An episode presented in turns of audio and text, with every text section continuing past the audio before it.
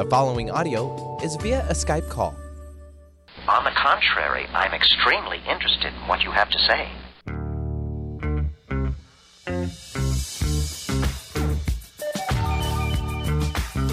It's Mance and Mitchell on the weekend with Gary Manson, Suzanne Mitchell. A double shot of good conversation with great guests to power up your day. Mance and Mitchell, you're on the air. Thank you, Eric Kramer. Hi, everybody. I'm Gary Mance. I'm Suzanne Mitchell. Together, we are Mance and Mitchell in your ears for the hour, and darn glad that you're able to spend an hour of this weekend with us. Hope you're safe. Hope you're happy. Hope you're enjoying summer no matter what. And we always enjoy working every Saturday with our buddy Nathan Miller at the board. Nathan, how are you, sir? Hey, good morning, Gary. And I can't really say I'm enjoying summer as much as I would because I found out that 7 Eleven is not going to be doing their free Slurpee day. So I'm a bit bummed about that, but, you know, excited for the sunny weather we got coming up.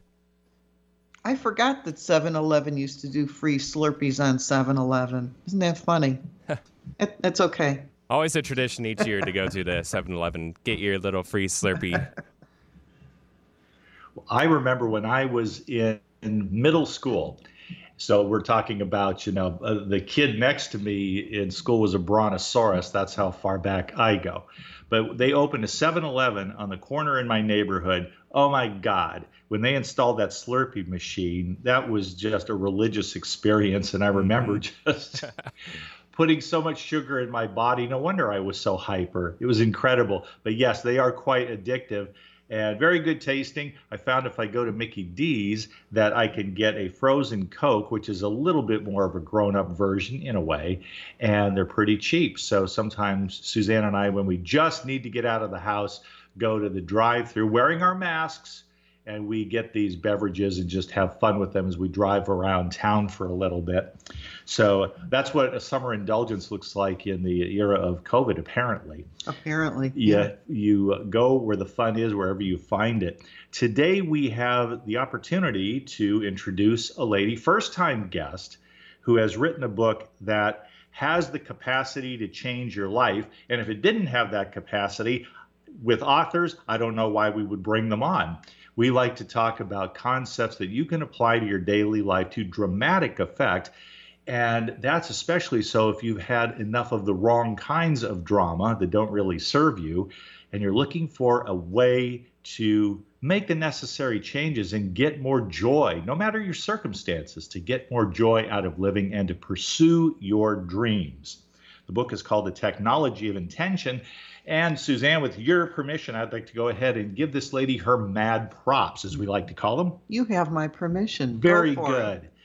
Kim Stanwood Terranova is a woman of passion and power who assists individuals with experiencing true inner greatness and unlimited authentic joy. She has been dubbed the chiropractor of the mind and the master teacher of intentional living. Kim holds a license as a practitioner of truth from the Agape International Spiritual Center in Los Angeles and has also earned a bachelor's degree in spiritual studies. Kim has immersed herself and dedicated her life to the application and practice of universal spiritual truth and wisdom. And so, for the first time, we welcome to Mance and Mitchell, Kim Stanwood Terranova. Hello, Kim. Glad you're with us today. I'm so happy to be here, and I have to tell you, I'm thirsty with all this Slurpee talk already. I love to start our day like this. We're delighted that to, to have you on for the first time. It's always good to bring new people in who have a fresh take on personal growth on taking the spiritual mm. path in life, not slavishly because you're a member of some organized religion or even a disorganized religion, but to mm-hmm. look at your life in terms of an endless creative project that some people like to call soul growth. And it sounds like you're all about that. Absolutely. I, it's, it's what excites me and ignites me every day is, is what is the possibility of expansion and growth today? Because we have such an opportunity with every moment we move through this life experience to really see with new eyes, fresh eyes, if we're committed to staying awake. And and I'm very committed to staying awake. And it's it's an adventure that I wouldn't want to miss. Even even these rough patches that come, I still wouldn't want to miss it. You have uh, several really interesting personal stories in your book, and I'm, I'm sure we're going to get to at least one of them because they are completely fascinating. This idea of the technology of intention, and in my mind, I was I was trying to to see what where the technology is. It seems like a scientific approach to your thinking. In other words, you want to do something that you can do over and over and over again and prove it to be true every time. And so that's how I interpreted this technology of intention. And uh, one of the one of the points that you make early on in the book is there's a difference between having an intention and having an expectation. And I wanted you to make that distinction here today between expecting something and really intending it to happen.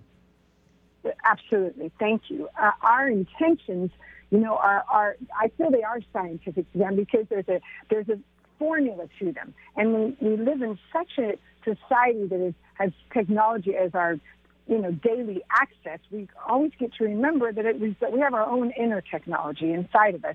And intention is one of those pathways of inner technology that we can go back to over and over day by day and remember simply what is my intention in this moment because that's my power of creation.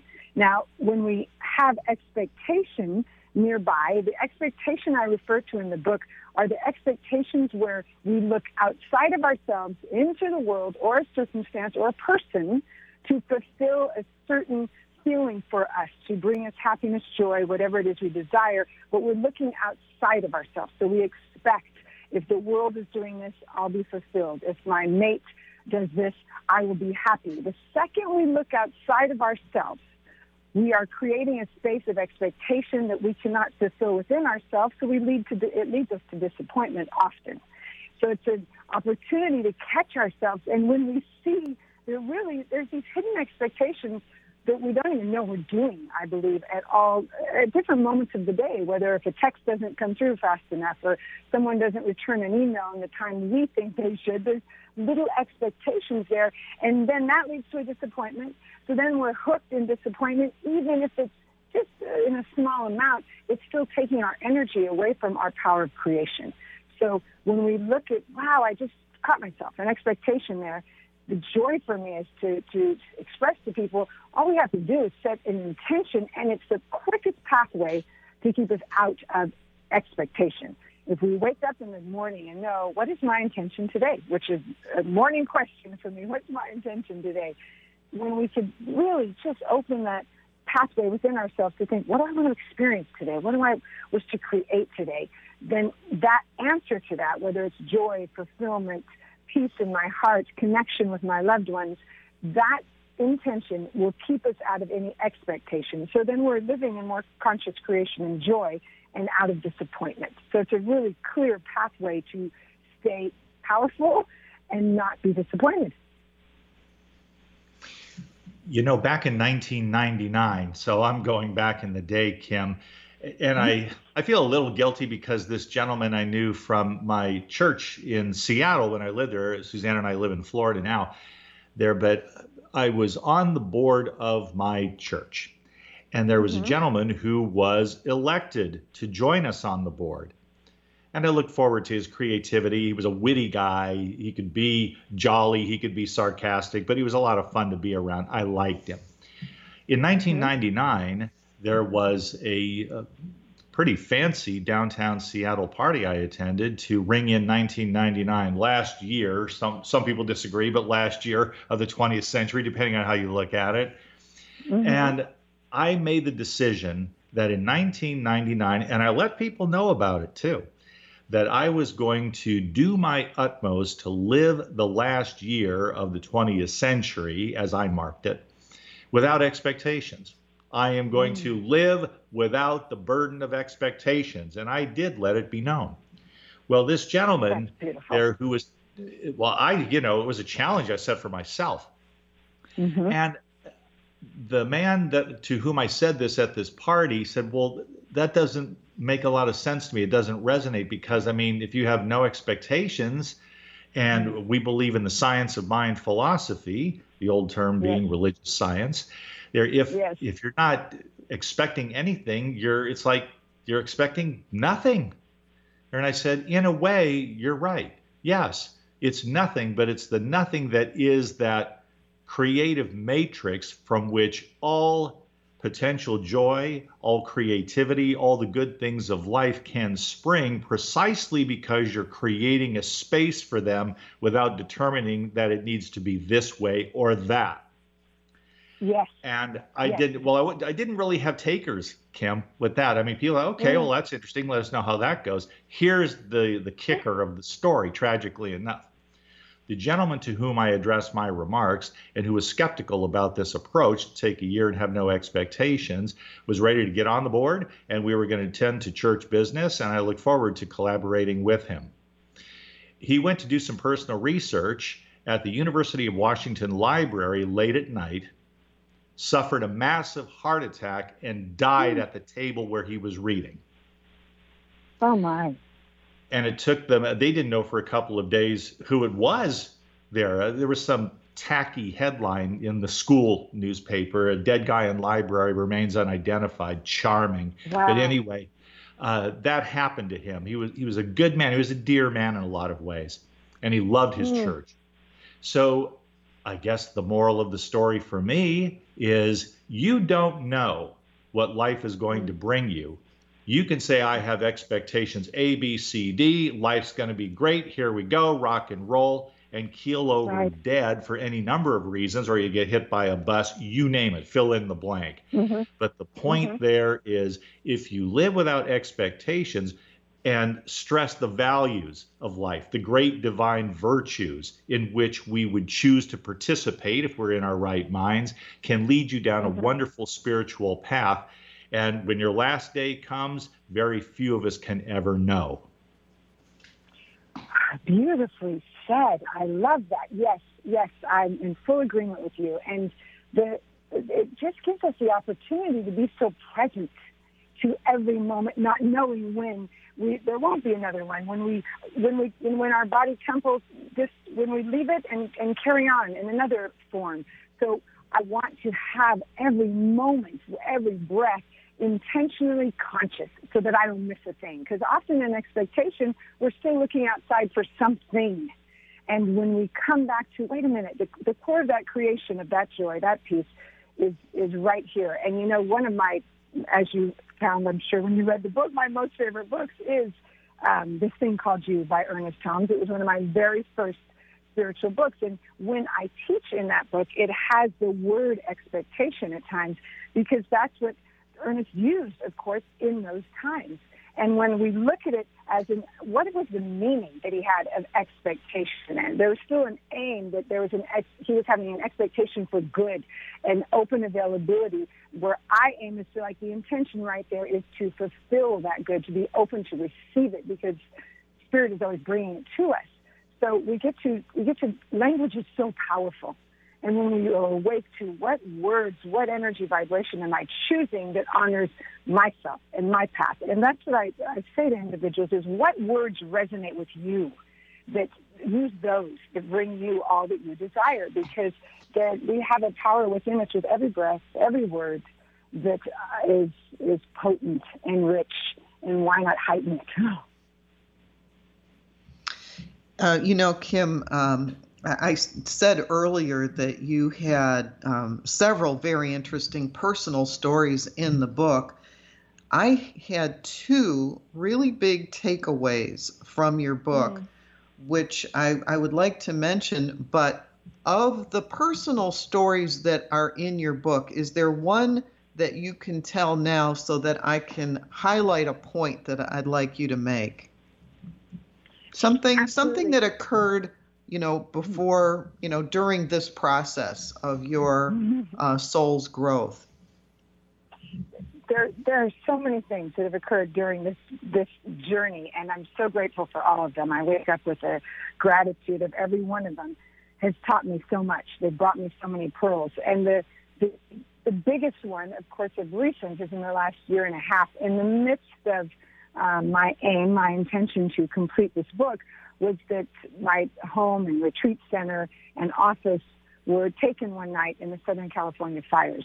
And when I I found it interesting that in the midst of wanting to finish this book and deliver it to the world, I my entire life turned upside down in less than 24 hours. That I was in my office working with clients full day, and when I opened the door to say goodbye to them, I smelled fire, but it was still quite a distance away. But when you live in the Malibu Mountains, you know the smell and you know the warning signs, and they were present. And within by the next within 13 hours after that, um, the fire had come just roaring through this mountain range and it's taken everything in its path. So I woke up the next day to not really knowing anything. Where shall I live? Where where where am I going to have clothes? How, where do my children and I go? And the beautiful thing I always had, even in the midst of on my knees, in tears, in confusion, was I had a full bag of tools, and my intention tools were one of the most powerful ones because I knew that I would move through this. I just didn't know how. And that's the power of intention is we're not to know how.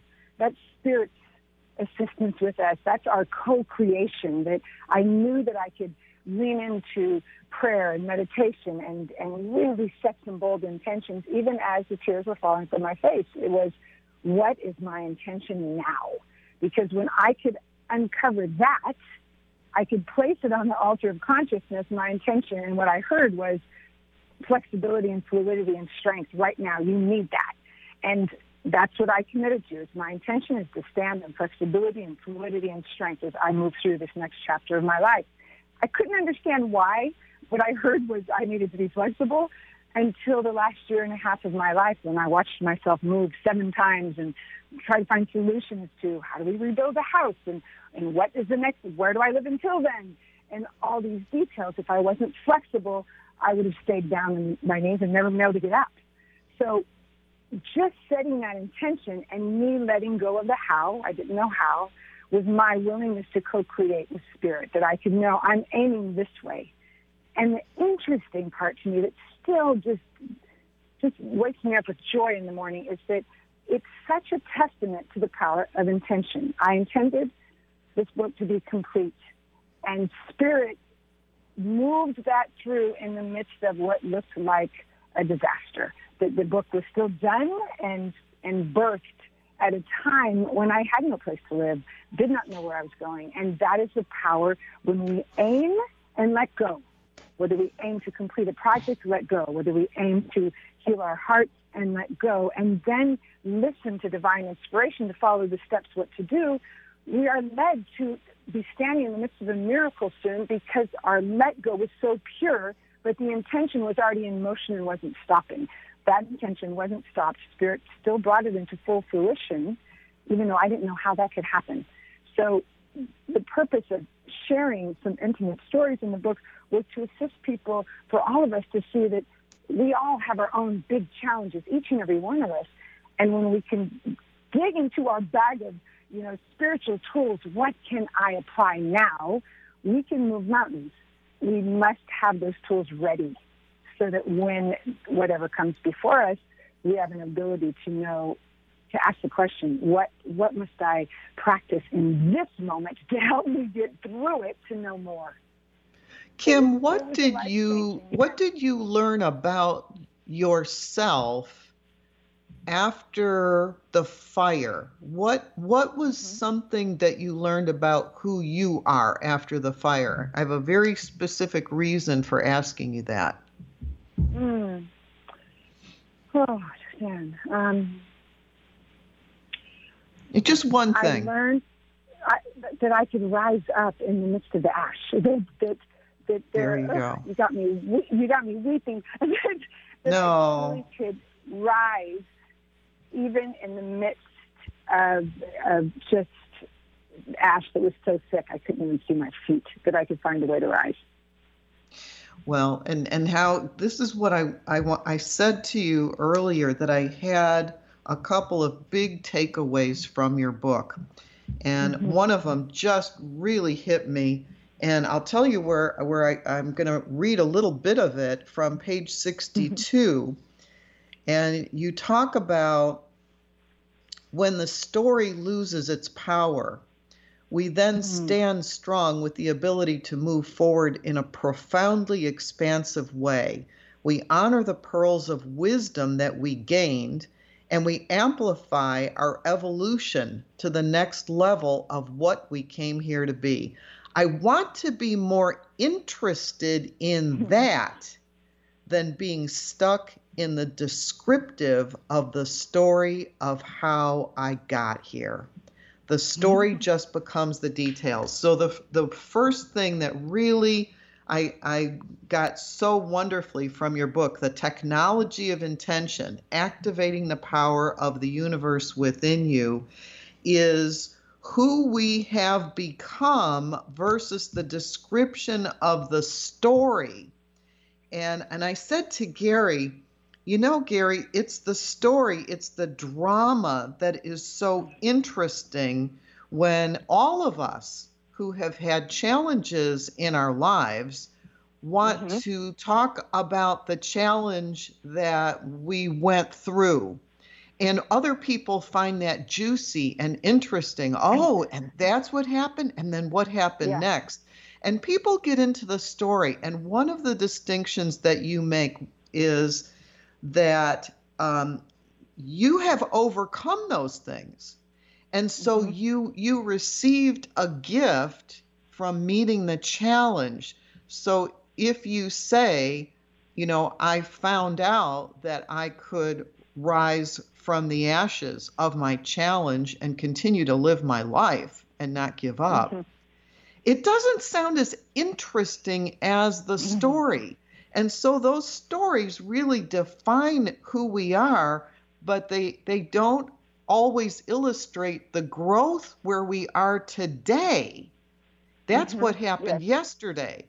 And and Yes. the the uh, power that you feel today from from that that pearl that you received from that situation I mean, you had mm-hmm. two ways to go. You're either going to live and thrive and survive, or you're going to just give up and crumple and die, and that's it.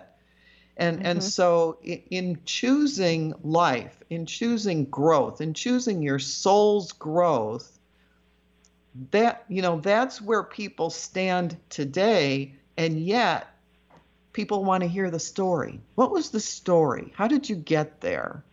And I and I think that's interesting because the more important part is the overcoming of the story, not the story itself. And I love that you made that distinction. And it is why I have a, a good friend who says she doesn't like to talk about the past and she doesn't like to live in the past because it just brings up unpleasantness.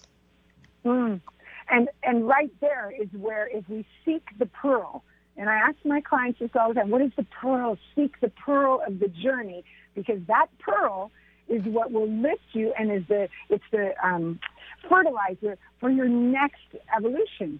So if I if I know that in that journey that I just went through, if I'm more interested in who did I become, what what had to grow in me, what quality, you know, Reverend Michael said to me, like, what's your growing edge right now, Kimberly? And when I get more interested in what is my edge that I'm growing on, I'm growing in patience, I'm growing in flexibility, I'm growing in my my my connection to spirit, whatever it is. When I become more interested in, oh, that's what grew. That's it was rough. That was very rough to get that pearl to this state. But I'm going to take the pearl and allow it to lift me to the next evolutionary jump. And you're right. We, in, in our human existence, stories are interesting.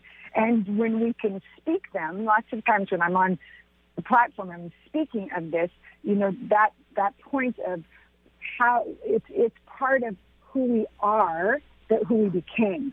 So I'll say, my consciousness wasn't in that house. I love the house, but my consciousness didn't reside in there. My consciousness was bigger than that house.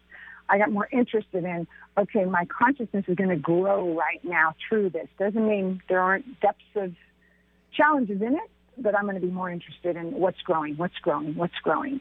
And I think that's how we keep staying on our growing edge and having these big evolutionary jumps. My interest is now let's do it all together across humanity so we could all be having jumps. I would like for us to take our break, our one and only break mm-hmm. of the hour. We're talking with Kim Stanwood Terranova. She knows whereof she speaks. In addition to the technology of intention, that's the name of her book, The Technology of Intention Activating the Power of the Universe Within You. It's not hype, and it's grounded in a pretty dramatic life story at points for Kim, who is a lady of aspiration. She has a strong sense of purpose, she has a lot of passion behind her dreams and yet stuff happens and we got to deal with the stuff. And we move forward and we don't surrender our dreams unless we have dreams that surpass the ones we're carrying in our heads. Mm. that's my takeaway from this wonderful book. I would like to get into some more of her personal stories her biography because i find it inspiring. We'll touch on that when we come back. So happy to have you with us riding along this weekend in a very uncertain time and intentionality is the word of the day. We are Mance and Mitchell, and you are attuned to Seattle's home of alternative talk, AM 1150. We'll be right back. The preceding audio was via a Skype call. Staying connected with Gary Mance and Suzanne Mitchell is easy. Just go to manceandmitchell.com for the latest info on topics and guests. Friend Gary Mance and Suzanne Mitchell on their Facebook pages and like the Mance and Mitchell show page at facebook.com slash Mance and Mitchell.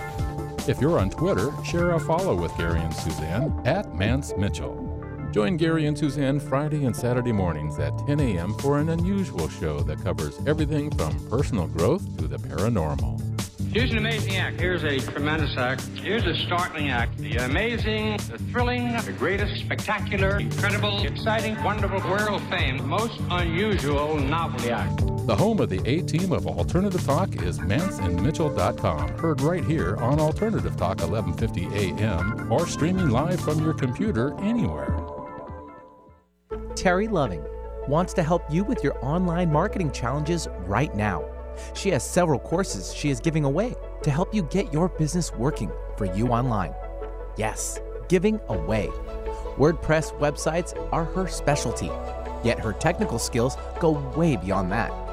Check out her blog at terryloving.com or email her directly at terry at terryloving.com.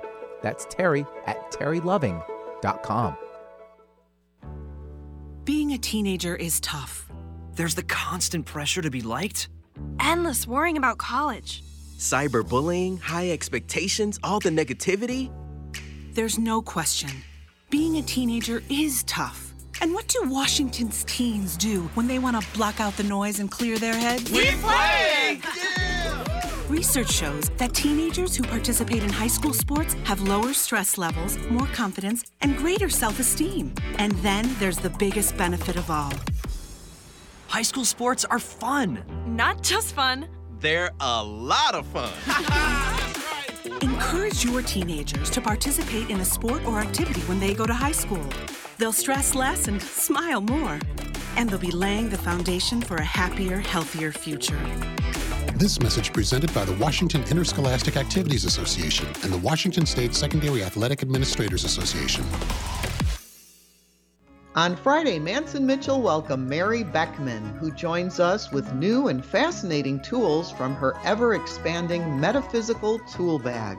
On Saturday, Robert Kopecky, survivor of three near death experiences, reveals a unique perspective on the challenges presented by COVID 19 and political strife. Bringing you mastery and mystery since 2007. We are Mance and Mitchell, Friday and Saturday mornings at 10 on Alternative Talk AM 1150. On the path to good health and well being? Alternative Talk 1150 is the station for you. The following audio is via a Skype call. Welcome back to Mance and Mitchell. We're rocking out to Bananarama's Cruel Summer. We're dancing over here. KKNW, I, where the 80s vibe is still alive. I love that song. I love that song, Cruel Summer. And you know, uh, cruel, the, not weather-wise, maybe in Puget Sound, because as Gary says, it's the most beautiful weather in the country in the summertime. But there are a lot of people who are in a lot of heat, and we're all in the COVID 19. So, in that way, this really is kind of a cruel summer. We are talking with Kim Stanwood Terranova. She is the author of The Technology of Intention. And Kim, if people would like to connect with you or get your book, where is the best place for them to do it? What is your online presence and anything that you would like to uh, tell our listeners? Absolutely. Thank you.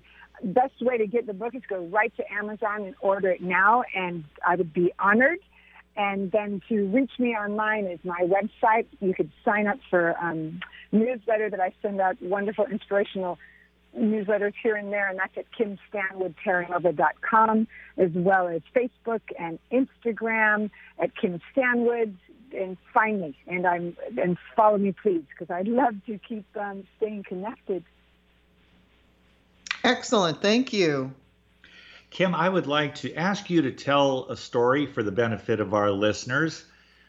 You had, and we've all had these disappointments. I mean, you have to just deal with sometimes. We're all aware of that. Mm. And there's a particularly poignant story. I mean, nothing tops the wildfire story. I mean, that just grieves my heart. And yet you triumphed mm. over that kind of adversity. That's amazing. But there are the things mm. in the commercial world where, okay, gonna do it. This is great. I'm on my way and then things fall apart, seemingly to our great detriment, but not ultimately. And in your case, that was a takeaway from your book. The story of the Toyota scooter ad, you thought, and then something happened to all of that when you thought that you had really found a pathway into TV and commercial culture. Yes, that, that was a defining moment for this um, understanding of the power of technology. And and I love what you just said. Like in the moment, it doesn't seem like the defining moment, but ultimately it was. So years ago, when I was just beginning on my spiritual growth, and I was an actress, was in San Francisco, and wanted to move to Los Angeles. And I thought, okay, I'm going to activate what I'm learning and practicing, and an intention for this. So I wrote a clear intention because I wanted to, in moving to LA, I thought, well, I need to get into the Screen Actors Guild Union, the Actors Union, before I get to Los Angeles because it's not so easy to do that down here. So I set an intention, and it was my intention is to book a national commercial so that I could get my union card and move to LA. That's exactly what I said. Unbeknownst to me that there was details of that intention that weren't right in alignment with um, as clear as I would have liked to make it. Then I thought it was super clear. So within three months, because I looked at that intention every day, kept saying it within three months, my agent calls. I looked at National Toyota commercial, and I was filming, and I was on a scooter zooming through the streets of San Francisco. It all looked great. I went home, packed my bag, rented a truck, and a trailer so I could move by myself with a dog in the truck, horse in the horse trailer, all my belongings, and headed down to Southern California. When I got there, I got the call, and my agent said, "I'm so sorry. I hope you're sitting down."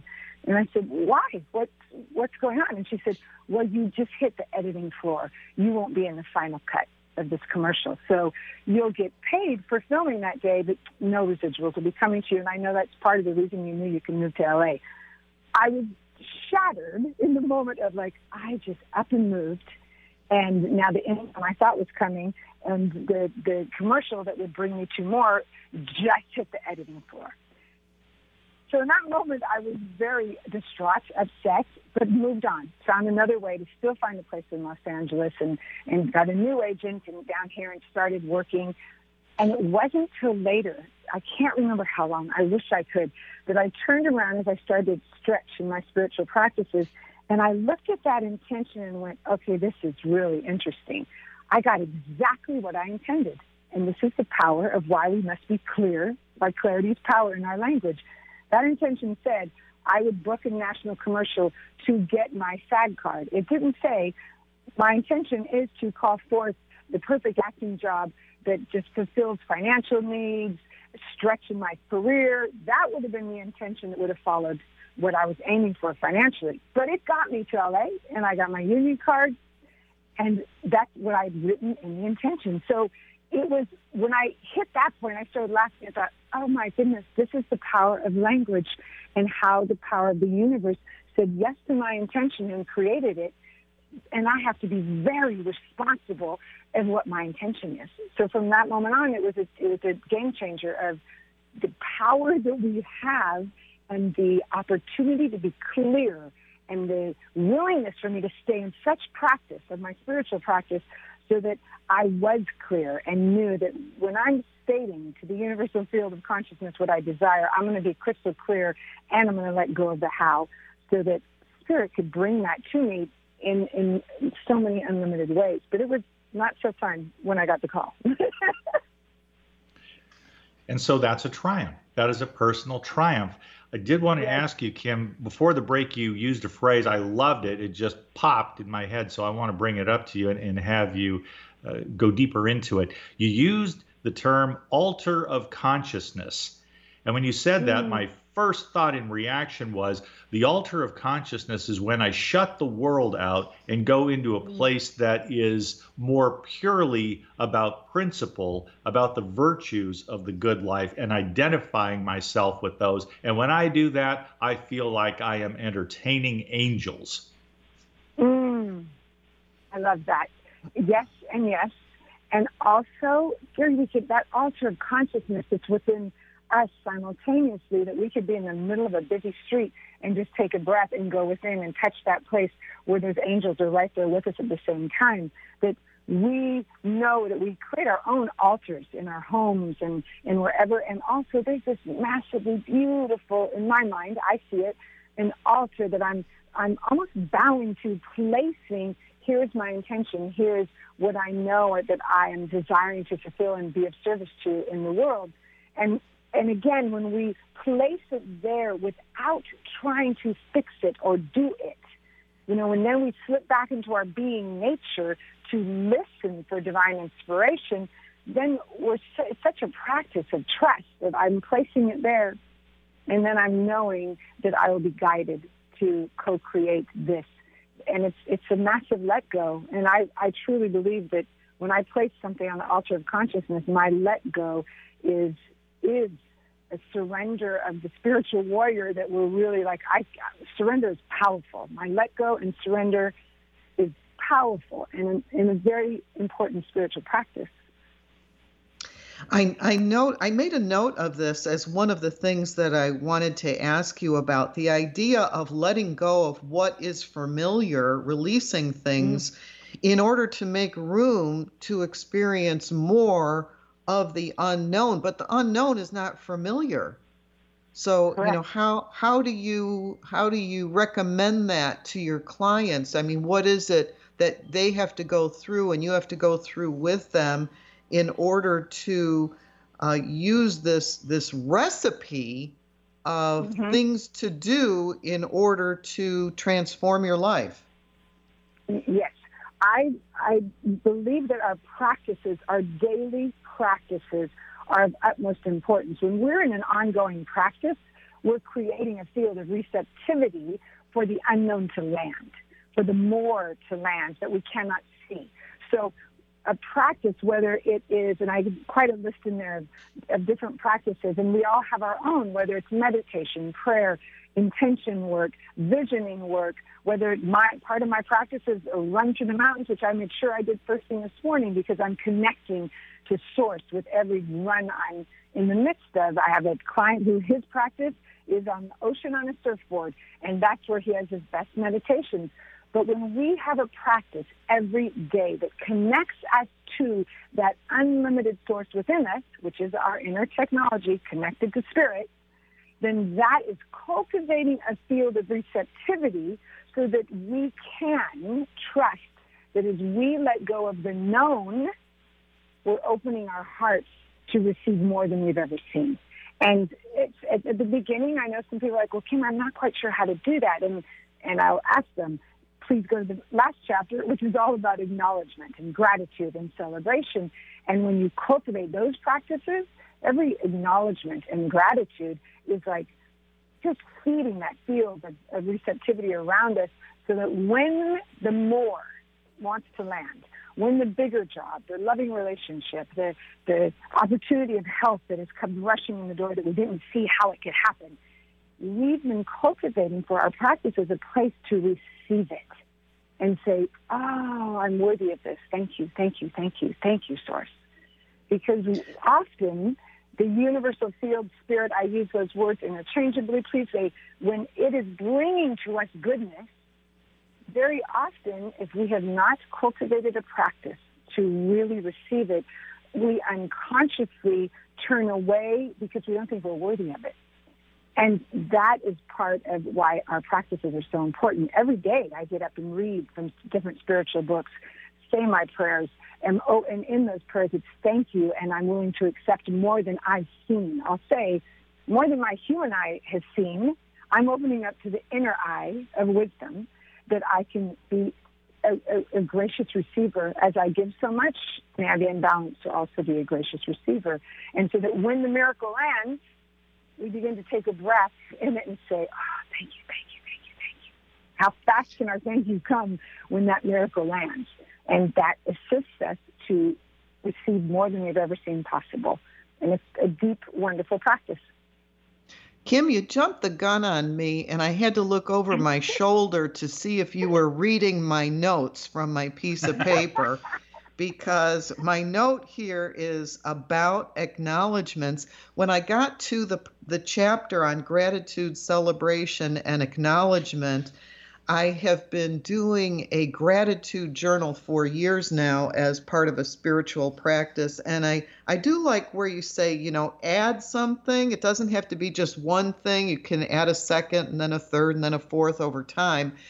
And mm-hmm. I immediately added acknowledgments, which is something I have never thought of before. Mm. But now my gratitude journal is a combination of gratitudes yes. and acknowledgments. And I started it last night. And I oh, and I wanted you to address why you say acknowledgments are the hardest thing that you have to do when you're working with your clients. Yes, and, and what they are, and what they are as yes. well. Absolutely.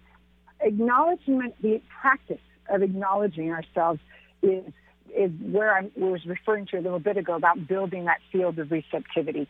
So many individuals, you know, we've heard of write, let's write our gratitude journals, which I look at something that we're looking out into the world, and it's so important. And we see, oh, I'm so grateful that it's sunny today. I'm so grateful to be with the two of you on your show today. I'm so grateful to know that I'm I'm off to another meeting later with someone that I care about. Those things occur in life.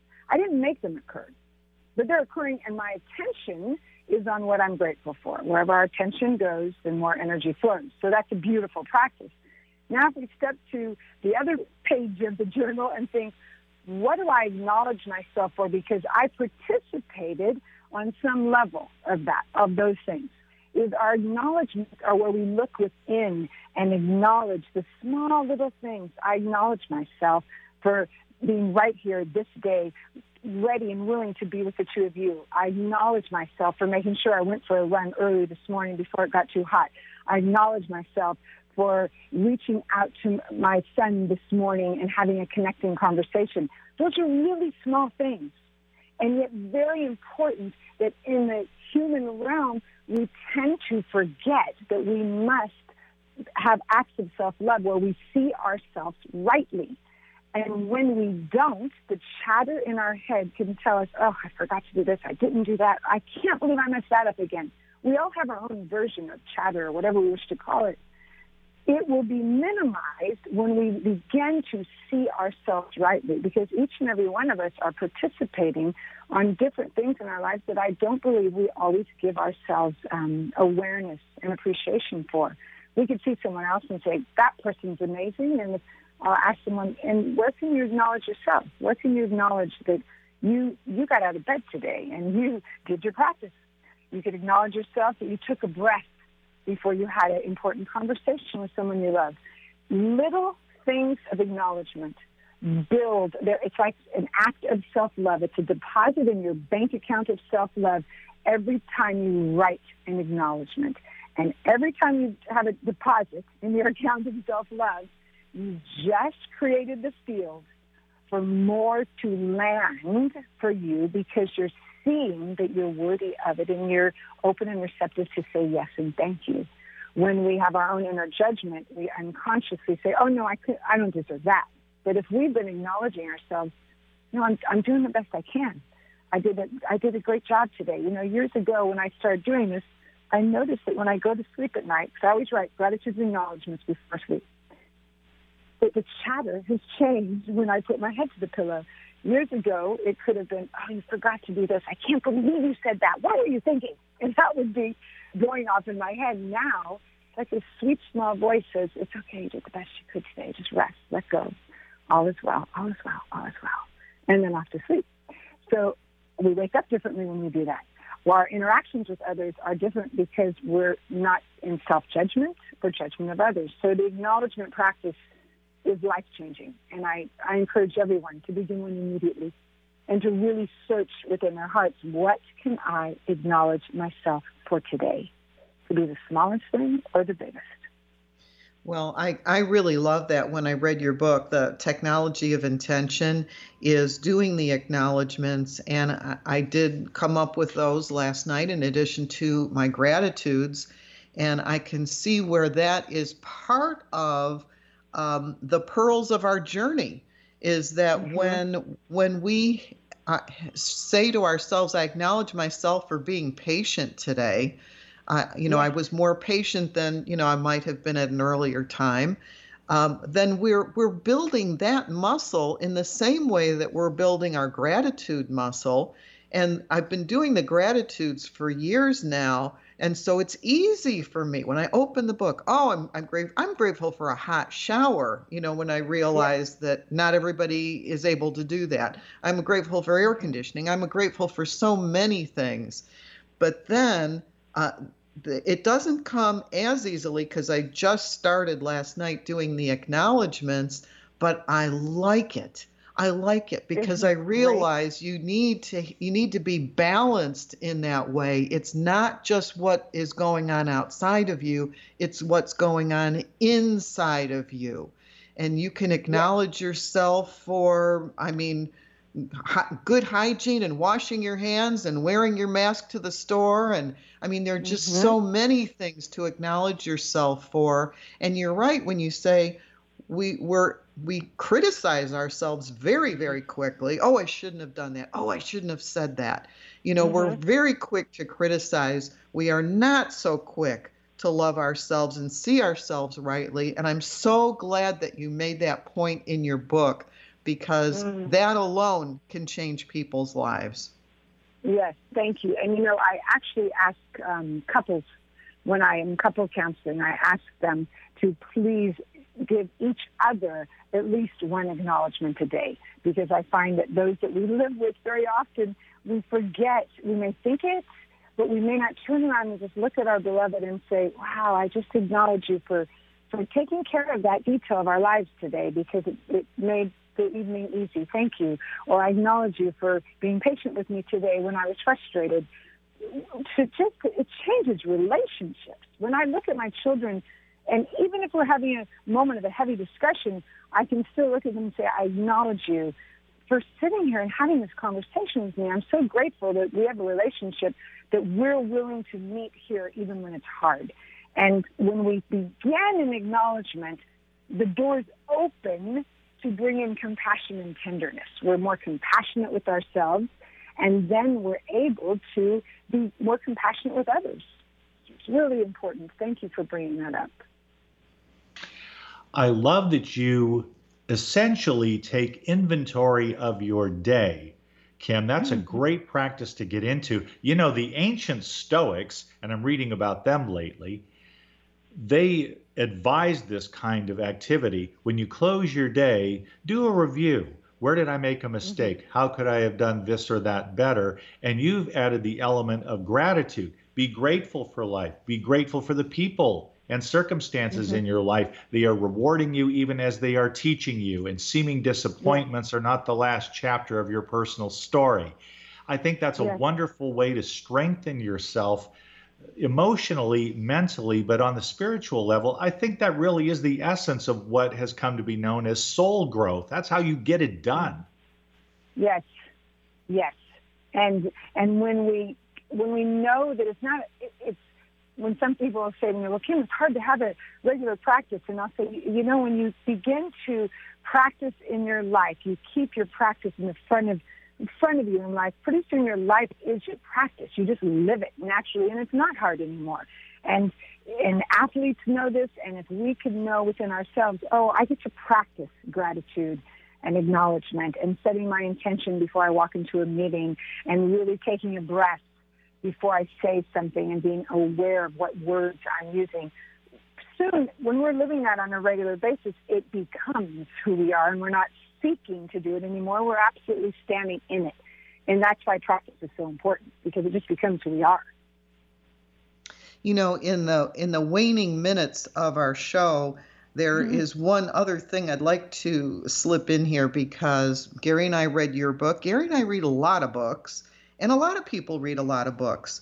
But you make a very simple and also a very powerful distinction between knowledge and wisdom, and it mm. has to do with your spiritual practice. So I wanted you to go ahead and say a little bit about that before we close out. Absolutely. I, I feel as knowledge we look at as a beautiful library. Like we can all have our own inner library and have lots of knowledge, study from great teachers, read great books. If we are not living it, it stays in the beautiful library of our soul of knowledge. Once we implement, I'm going to now live what I've been studying, then it becomes wisdom because wisdom is living what we know, not just looking at the pretty books, but opening up them, practicing them, and, and when we fall, brushing ourselves up, standing back up and thinking, what is the practice I use now? That's a life of wisdom. And at times it's messy, but it's absolutely expansive and rich because it's beyond knowing. It's absolutely embodying. I like that. And that is the spiritual practice. A recipe, mm-hmm. you know, a recipe for yes. each person individually and uh, if they use the tools from the Technology of Intention, your book, um, you can, as a, an individual person, you can develop the recipe that works for you, for your soul's growth, and you can choose from all of the elements that you talk about in there. And I think it kind of directs you uh, in in a, a good direction to get that that recipe done. Yes. I also want to recommend the book, and let me give the mm-hmm. title again The Technology of Intention Activating the Power of the Universe Within You. The author, Kim Stanwood Terranova, has graced our show this hour. Mm-hmm. And Kim, I wanted people to understand how important it is to connect. If it's just reading and you're going solo, sometimes you need to do that. There are a lot of brick and mortar churches that are not meeting now because it's too dangerous. Maybe you get your religion online, but in some form or another, if you know of others or wish to introduce people in your life to the principles that you will find explicated very well in the technology of intention. I highly recommend that you read this book as a jumping off place because the fact that you can't get together as a congregation doesn't mean that you don't have the opportunity to learn and to grow and to share the principles by which you can live a much more successful life. You really spelled it out today for us, Kim. And I don't know about the future of brick and mortar churches. You're a member of a super ultra mega church there with Reverend Michael uh, Beckwith, where that's you know that's going to be around. But the smaller churches are struggling financially, and the COVID nineteen pandemic didn't help. There are resources, so don't give up on yourself or think that you're just isolated because a book like this can put you in touch with principles that put you in touch with your greater possibilities in life, no matter what. Yes. It's, it's beyond a building. We love our buildings. We want to meet in our buildings. And it's so understandable because we can look into each other's eyes and hold our hands and sing and understand and pray. And we can still do that without a building until we can be back in one. It's, it's a right of consciousness that we come together. The three of us are far away right now, but we're completely together. And we get and we enjoy the heck out of it. We, we have to have a round two. Thank you, Kim. We yes, will have you I'm back willing. and talk about I'm willing and thank you. We have her on the record. All right. All right. thank you, Kim. And coming up next. Coming up next is Jupiter Rising. Fantastic. Jupiter rises Eileen again. Grimes and Doug Johnston. Good time on the radio. Thanks so much for tuning in, ladies and gentlemen. Stay safe this weekend. Have a great weekend and a great week ahead.